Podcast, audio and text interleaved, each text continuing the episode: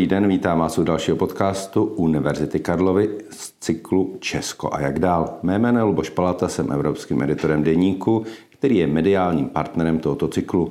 Dnešním hostem podcastu bude Ota Sláma, ředitel CU IP. Dobrý den. Dobrý den. Můžeme si nejdřív vysvětlit, co zkrátka vaší společnosti znamená v praxi?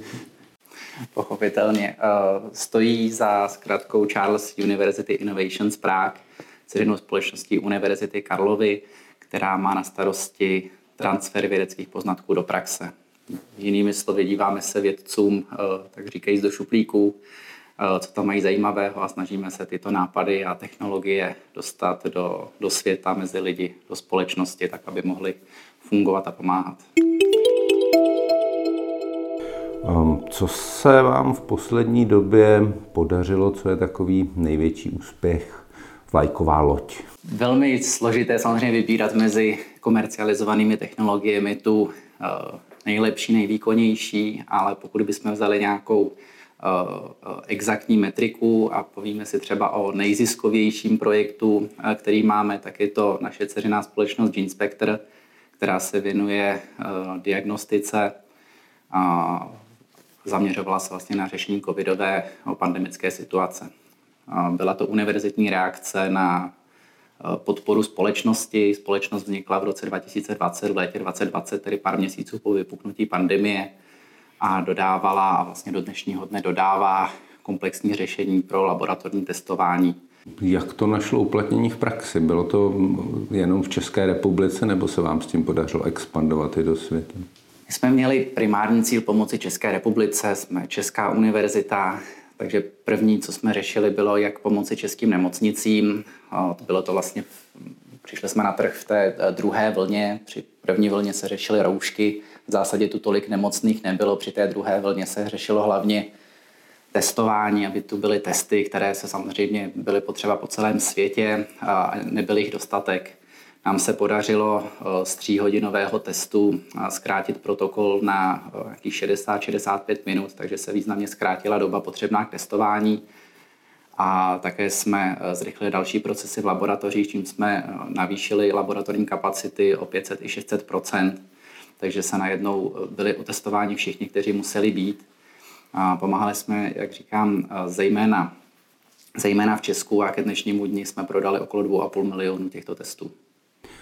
Především tedy v České republice? Především v České republice, vyváželi jsme i do zahraničí, nicméně eh, ta eh, poptávka, saturace té České republiky mm, stále tak vysoká, že nejdříve eh, se zaměříme právě na naše území, než aby jsme vydělávali víc peněz někde v zahraničí, tak přece jenom jsme univerzitní dceřiná společnost, Inspektor je vlastně univerzitní vnučka a tím primárním cílem bylo pomáhat tady u nás. Jaká byla spolupráce ehm, se státem v téhle oblasti? Bylo to hodně složité nebo eh, se, podař, se dařilo ty eh, kontrakty uzavírat rychle, tak jak to doba vyžadovala? My jsme se se státem vlastně nedohodli. Já jsem se za uplynulý rok viděl se třemi ministry zdravotnictví, viděl jsem se s hlavní hygieničkou, eh, se státním zdravotním ústavem, řekl bych s Veleckým, kdo, kdo k tomu měl nebo má co říci a dohadovali jsme se, vlastně chtěli jsme se dohodnout tak, takhle z vrchu, pomoci nějak centrálně ze státní úrovně a nakonec ta pomoc eh, se podařilo prosadit alespoň eh, z druhé strany, tedy ze spodu. Dohodli jsme se se školami, dohodli jsme se s kraji, dohodli jsme se s hejtmany, dohodli jsme se s malými, středními, nakonec i s velkými podniky, které od nás vlastně jak tu službu a, a samozřejmě s nemocnicemi, s těmi primárně, které od nás tu službu nakupovali a technologie nakupovali napřímo a pomáhali jsme tady napřímo. Eh, z té vrchní strany se nepodařilo prostě projít. To nejste asi jediný eh, takovýhle historik. Eh, člověk slýchává z toho vědeckého spektra opravdu hodně, že v té koronavirové krizi to opravdu příliš nefungovalo. Tak doufejme, že do budoucna se to nějakým způsobem zlepší. Univerzita a podnikání, jak to jde vlastně dohromady? Podle mě velmi dobře. Je to je to vlastně nutnou součástí eh, univerzitního fungování. Univerzita plní tři role.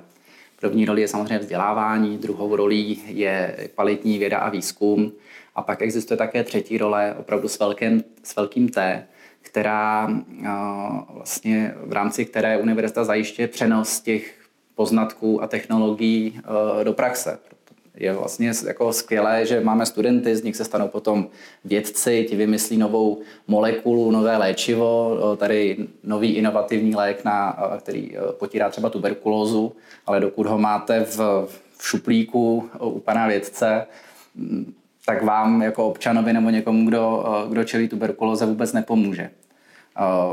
To, o co my se tady staráme a proč by univerzita měla a má podnikat, je, že tam ještě mezi, mezi tou částí, kdy máte technologii vymyšlenou a tou dobou, kdy si ji můžete koupit v krabičce v lékárně, eh, je řada měsíců eh, a let práce a zároveň řada financí, které jsou potřeba získat. Na ty univerzity nedostávají běžně peníze a musí se k ním dostat nějakým jiným způsobem, musí je dostat na trh a musí atrahovat spolupráci s aplikační sférou a to je to, co my tu děláme a proč by univerzita měla v rámci třetí role i podnikat. A jak na tu třetí roli univerzity slyší univerzitní vědci a pracovníci?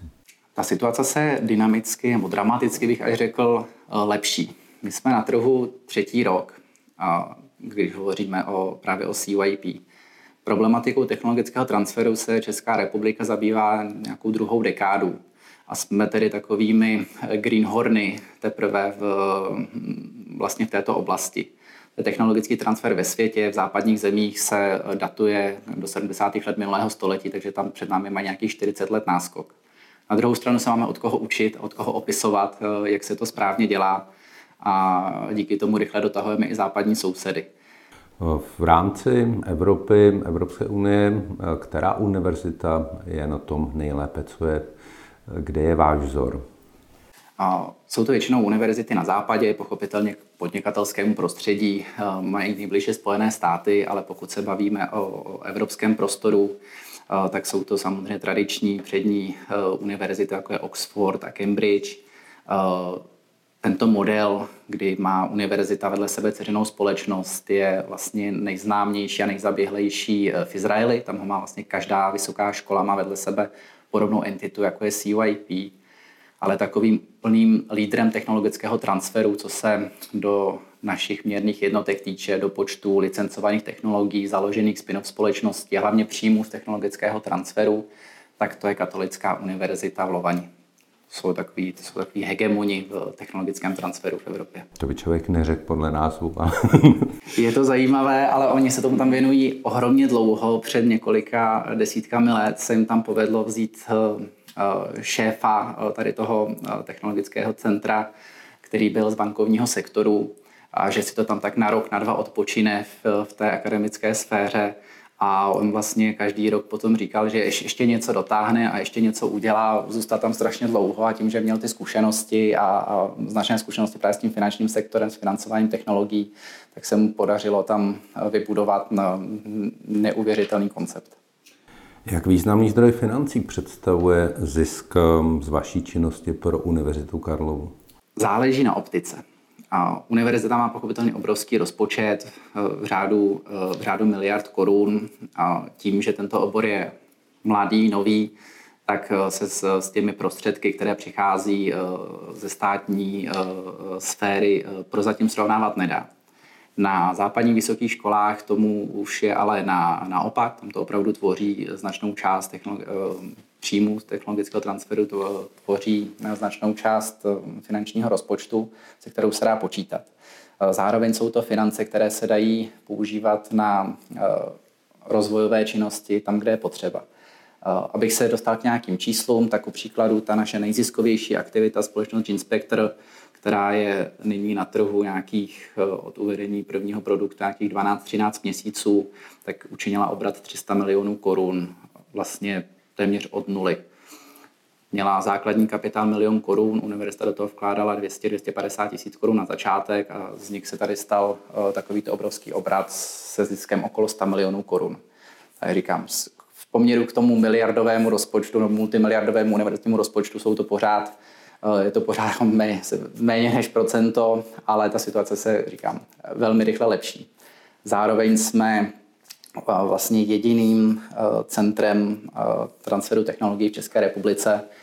pomineme-li Ústav organické chemie a biochemie, který má příjmy z patentu profesora Holého, které jsou řádu vysokých miliard korun, tak jsme jediným ziskovým centrem v dnešní době.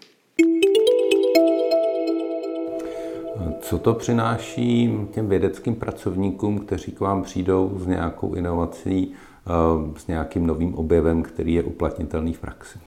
Přináší jim to to samé, co v zásadě univerzitě. Ty benefity jsou dva.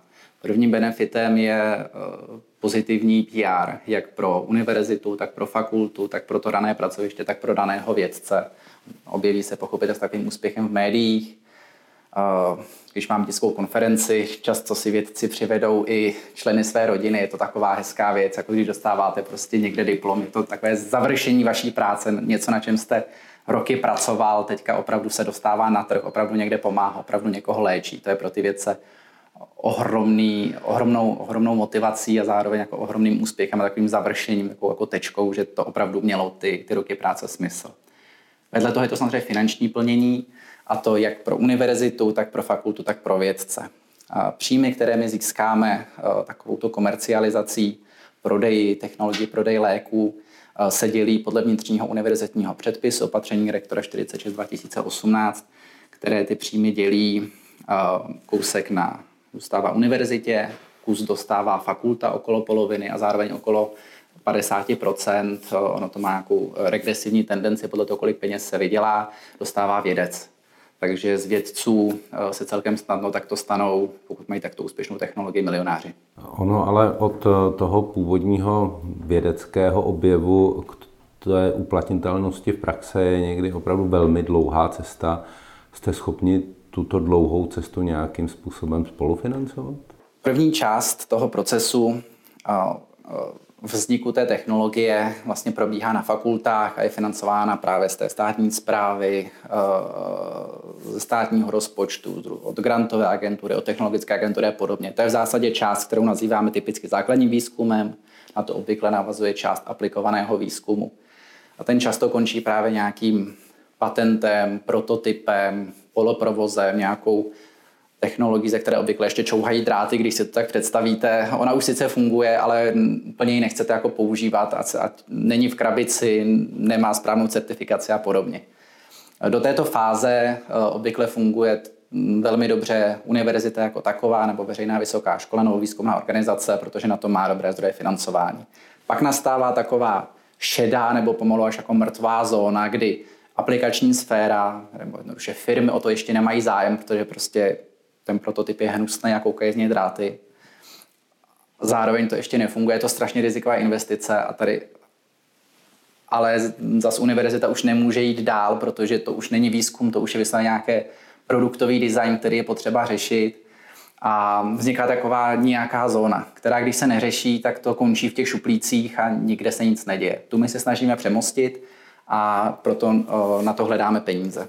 Z peněz, které my vyděláme z příjmu z technologického transferu, část zůstává i u nás v CUIP a my ty peníze používáme opět na to, aby jsme mohli financovat další projekty, eh, další technologie, která se nám dostanou do ruky, aby jsme tady tu část přemostili. A zároveň eh, Zároveň k tomu získáváme investory z komerční sféry, že se snažíme domluvit vlastně s firmami, aby nám pomohli s uvedením technologií na trh, ať už finančně nebo svými technologiemi tak jako tomu třeba bylo u společnosti Gene Spectre, protože my jsme měli sice hezkou technologii, věděli jsme, že nám nějaký ten rostok funguje, ale než z toho budou testy, kterými zaplavíme Českou republiku, je daleko a nemáme na to ani kapacity lidské, ani technické. Proto jsme se spojili s českým výrobcem biotechnologií, který měl certifikaci, měl výrobní linky, měl laboratoře, takže nám tu technologii certifikoval a vyráběl a také eh, s největšími laboratořemi v České republice, které nám pomohly s optimalizací těch procesů, abychom věděli, jak to v těch laborkách v praxi funguje a bylo to pro ty laboratoře, vlastně ukrátili jsme jim potom ten čas, takže jsme se spojili s komerčními partnery a s nimi společně udělali konečný produkt. To, že se to povedlo v řádu několika měsíců, to je asi ve vašem oboru i takový malý zázrak. Normálně to trvá spíše roky, ne? Říkáte to správně, zrovna u společnosti Genspector to máme mm, velmi dobře kvantifikované od té doby, kdy jsem seděl vlastně tady u toho stolu, u kterého si dnes povídáme a volal mi pan profesor Kmoch, původce té technologie, že asi na něco přišla, že by to mohlo být dobré na COVID. do doby, než jsme seděli tady o ulici vedle u notáře se všemi těmi komerčními partnery a podepisovali jsme vlastně vznik společnosti Genspector a s, spole, s licencovanými technologiemi, tak tady to období trvalo 44 dní, takže měsíc a půl. Nutno dodat, že to bylo velmi dynamizované právě tou eh, pandemickou nebo kritickou situací, která v Česku panovala, ale i tak k dnešnímu dně jsme založili už šest společností eh, podobných Gene Spectru a to zakládání nám trvá eh, ta příprava nám trvá od tří měsíců do roku. Založit společnost prostě není jednoduchý proces, který musí být dobře připraven. Na druhou stranu u licencování technologií se bavíme jako v řádu týdnu. Ale to je všechno pod Tady tu dynamiku procesu nám umožňuje skutečnost, že jsme ceřinou společností, že máme vlastní subjektivitu, eh, že jsme, máme vlastní IČO a vlastní podpisová práva můžeme nakládat s duševním vlastnictvím Univerzity Karlovy. Nekomplikujeme si eh, cestu, tak jako to mají jiné veřejné vysoké školy v současnosti v České republice, eh, tím, že musíme jít tím univerzitním kolečkem, které má své opodstatnění, je vázáno vysokoškolským zákonem, Eh, dává smysl pro řízení univerzity, ale aplikovat tyto postupy v komerční sféře, kde se prostě ta dynamika je významně jiná, je mm, suboptimální. Čili um, jste vlastně na tenhle model trochu hrdí, že se vám podařilo ten proces výrazně urychlit, což asi uh, to zavádění v čase uh, nových technologií do života je asi největší problém, že to prostě dlouho trvá. Ta časová osa je tou jednou z nejklíčovějších eh, ze dvou důvodů. Za prvé tu technologii, pokud tam potřebujete rychle dostat na ten trh, to se každou technologii potřebujete dostat co nejrychleji na trh. Významně se to pochopitelně propisuje v době, kdy všichni potřebujeme testovat nebo očkovat a každý den je drahý. Zároveň, jak se říká, čas jsou peníze, ty technologie vám degradují. To, co bylo dneska že jo, nové, nové čipy v telefonech, tak za rok, za dva, za tři už jsou, už jsou staré, už jsou překonané, takže vy s tím musíte co nejdříve na trh. Jinak minete tak, takzvané okno příležitosti a ta technologie už prostě bude stará, už vás někdo předběhne, nebo už vám to někdo stihne okopírovat a podobně. A ještě se to celé komplikuje, což je třeba velmi dobře vidět ve farmaceutickém průmyslu, ke kterému my máme velmi blízko s ohledem na fakulty, které uh, máme na Univerzitě Karlově. Uh, tam se vlastně bavíme o nějaké o době ochrany duševního vlastnictví, o průmyslové právní ochraně, o patentování. A to má limitovanou životnost. 20, respektive 25 let, kdy můžete nějakou molekulu, kterou vyvinete, opatentujete si ji, chránit. A poté e, se všichni dozví, jak ta molekula, všichni už do té doby vědí, jak ta molekula jako vypadá a můžou dělat takzvaná generická léčiva. Takové to, jak koupíte i balgin a, a jiné modifikace, jako ibuprofen a podobně. Takže vy máte jenom tady ten omezený čas na to, abyste na tom vydělali peníze. A vzhledem k tomu, že vám certifikování takového léčiva trvá třeba 10 až 15 let a stojí několik miliard dolarů, toho konečného, potom tu konečnou uh, farmaceutickou společnost, tak mě zbývá už jenom pár let, bavíme se třeba o pěti, šesti letech na tom, aby na tom udělali ten zisk, vydělali na tom zpátky ty miliardy. No ale když vy jim to na, na začátku tady ty roky ukrátíte tím, že vám to dva, tři roky leží v šuplíku a teprve se s nimi domlouváte a rok s nimi ještě jednáte, tak uh, oni už potom pak nemají zájem, protože to za ten rok nestihnou uplatit celý ten, celý ten vývojový proces a ještě na tom něco vydělat. Takže čas je opravdu naprosto kritický. Daří se vám tohle vysvětlovat eh, těm vědcům na Karlově univerzitě? Vědcům ano, vědci, vědci tohleto velmi dobře chápou. Oni pochopitelně mají stejný zájem, aby ta technologie byla co nejdříve na trhu a co nejdříve fungovala. Musím říct, že jestli se někde naráží, tak většinou potom na, řekl bych, úřední šiml, kdy je pochopitelně potřeba zařídit spoustu dokumentace, spoustu papíru, všechny informovat, protože my když někam potom takhle přiběhneme, řekneme, tak a teď to musí být rychle, to říkáme fu, fu, fu tak eh, najednou se zvedá taková vlna, že se to neprojednalo na všech eh, plénech, na všech kulatých stolech, na všech komisích. My to strašně rádi vysvětlujeme, jenom říkáme, um, já to rádi jako povíme, vysvětlíme, ale nesmíme se tím zdržovat, jinak se nám zavře to okno příležitosti a my si to tady všechno vysvětlíme a než se domluvíme, tak, uh, tak je po akci. Takže tím vždycky, když se někde takhle jako objevíme a, a, a operujeme, tak tím většinou zvedáme takovou vlnu aktivity. je to hodně vidět. Na druhou stranu fakulty s námi velmi dobře spolupracují, vždycky tam nějaký kontaktní bod a dá se velmi dobře domluvit. Takže funguje to na dočekávání.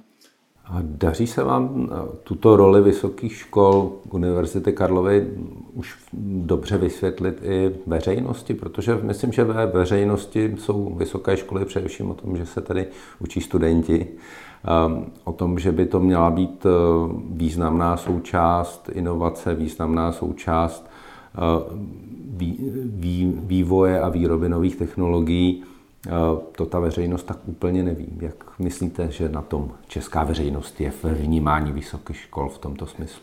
Já myslím, že česká veřejnost v tomto případě opisuje krásně jako Gaussovou křivku. Část lidí technologickému transferu a třetí roli naprosto fandí, ví, že od začátku, že to univerzity mají dělat většinou lidé, kteří byli, mají zkušenosti ze zahraničí, sledují zahraniční dění ve vědě a výzkumu Eh, nebo aspoň americké filmy, kde to ti věci vždycky rychle aplikují a zachrání tím při nějakém katastrofickém filmu svět. A pak máme drobnou část lidí, kteří to odmítají a tvrdí, že by to univerzita neměla dělat, že prostě podnikání je špatně. Eh, já osobně si myslím, že to jsou spíš takové jako přežitky tady eh, z, mm, z doby minulého režimu, a potom z následných 90. let, kdy to tady bylo divoké a prostě podnikání je pro spoustu lidí pořád má takovou nálepku něčeho jako šedého, netransparentního, podezřelého a aby se to hlavně nedostalo blízko k té naší alma mater. Eh, ty se velmi těžko přesvědčují, ale zároveň eh, jich je málo a trochu vám si tvrdit, že i významně ubývají. Pak máme tu střední část, tu nejmasovější, eh, která minimálně třeba podle toho, co potom sledujeme, když eh, zkomercializujeme nějakou technologii a vidíme nějaké mediální výstupy a pak jsou klasické jako ty diskuze pod, ať už pod, na sociálních sítích nebo pod články uh, v, v onlineovém prostředí a ty jsou ve skrze pozitivní ty reakce.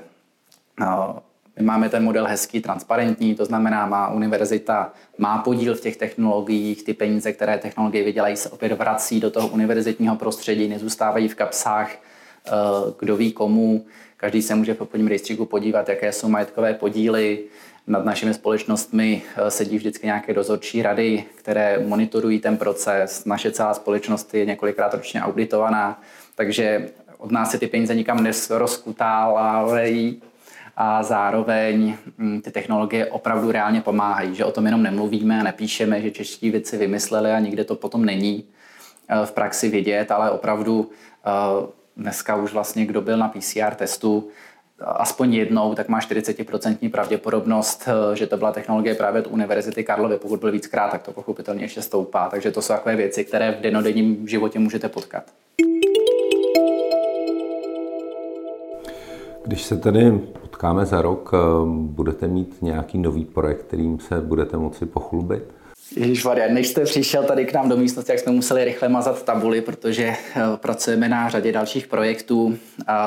Aktivně vždycky pracujeme na nějakých sedmi, osmi projektech, to je zhruba taková naše kapacita, kterou eh, zvládáme v jeden čas se stávajícím týmem řešit. Nicméně ten tým se rozrůstá, to je jedna z věcí, která nás bude také v nejbližších 12 měsících čekat, že trošku posílí náš tým.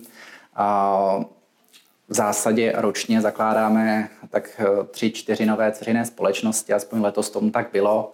Eh, licencujeme okolo 40-50 technologií ročně, takže to je opravdu, eh, jde to opravdu rychle a v portfoliu máme dalších 210 projektů, které, ke kterým jsme se ještě nedostali, ale víme, že mají potenciál, postupně analyzujeme. Plus se na nás obrací i kolegové z dalších vysokých škol v Česku, reflektují, že, eh, že se nám daří ty technologie komercializovat a dostávat na svět a s těmi nejnadějnějšími, eh, které mají ve svém portfoliu, by rádi pomohli. Takže se snažíme spojovat ty technologie vlastně hm, od českých vědců, nejenom od těch univerzit karlovských, ale od všech českých vědců dohromady a z nich tvořit produkty. Já mu úplně nedám pokoj a budu chtít, abyste byl trochu konkrétnější. V které oblasti Eh, vidíte v tuto chvíli eh, největší naději na nějaký velký komerční průlom? Budou to biotechnologie a biomedicína.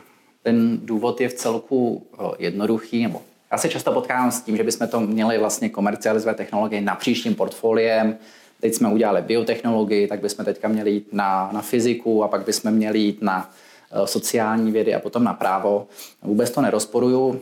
My ten model máme v celku jednoduchý.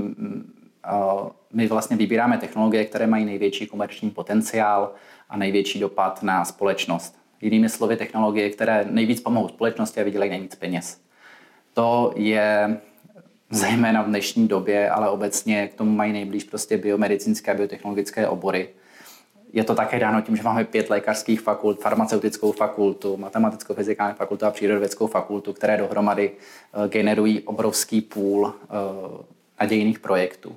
Zároveň ale pracujeme i na projektech, jak tomu říkáme tady, z měkčích oborů, ze sociálních věd a z humanitních věd, eh, nebo tady máme interdisciplinární obory, v zásadě jedna z našich společností, společnost Charles Games SRO, kterou jsme založili v lednu 2020, vlastně snoubí jak filozofickou fakultu, historiky a e, pedagogy, kteří e, vyučují inovativním způsobem s lidmi z matematicko-fyzikální fakulty, s takovými hardcore ajťáky, kteří vlastně připravují herní prostředí nebo virtuální prostředí a dohromady e, v Charles Games tvoří nejenom počítačové hry, ale edukativní aplikace, které zábavnou formou vlastně učí naše děti nějakým způsobem fungovat ve světě, tak aby je to bavilo a odpovídalo to prostě 21. století.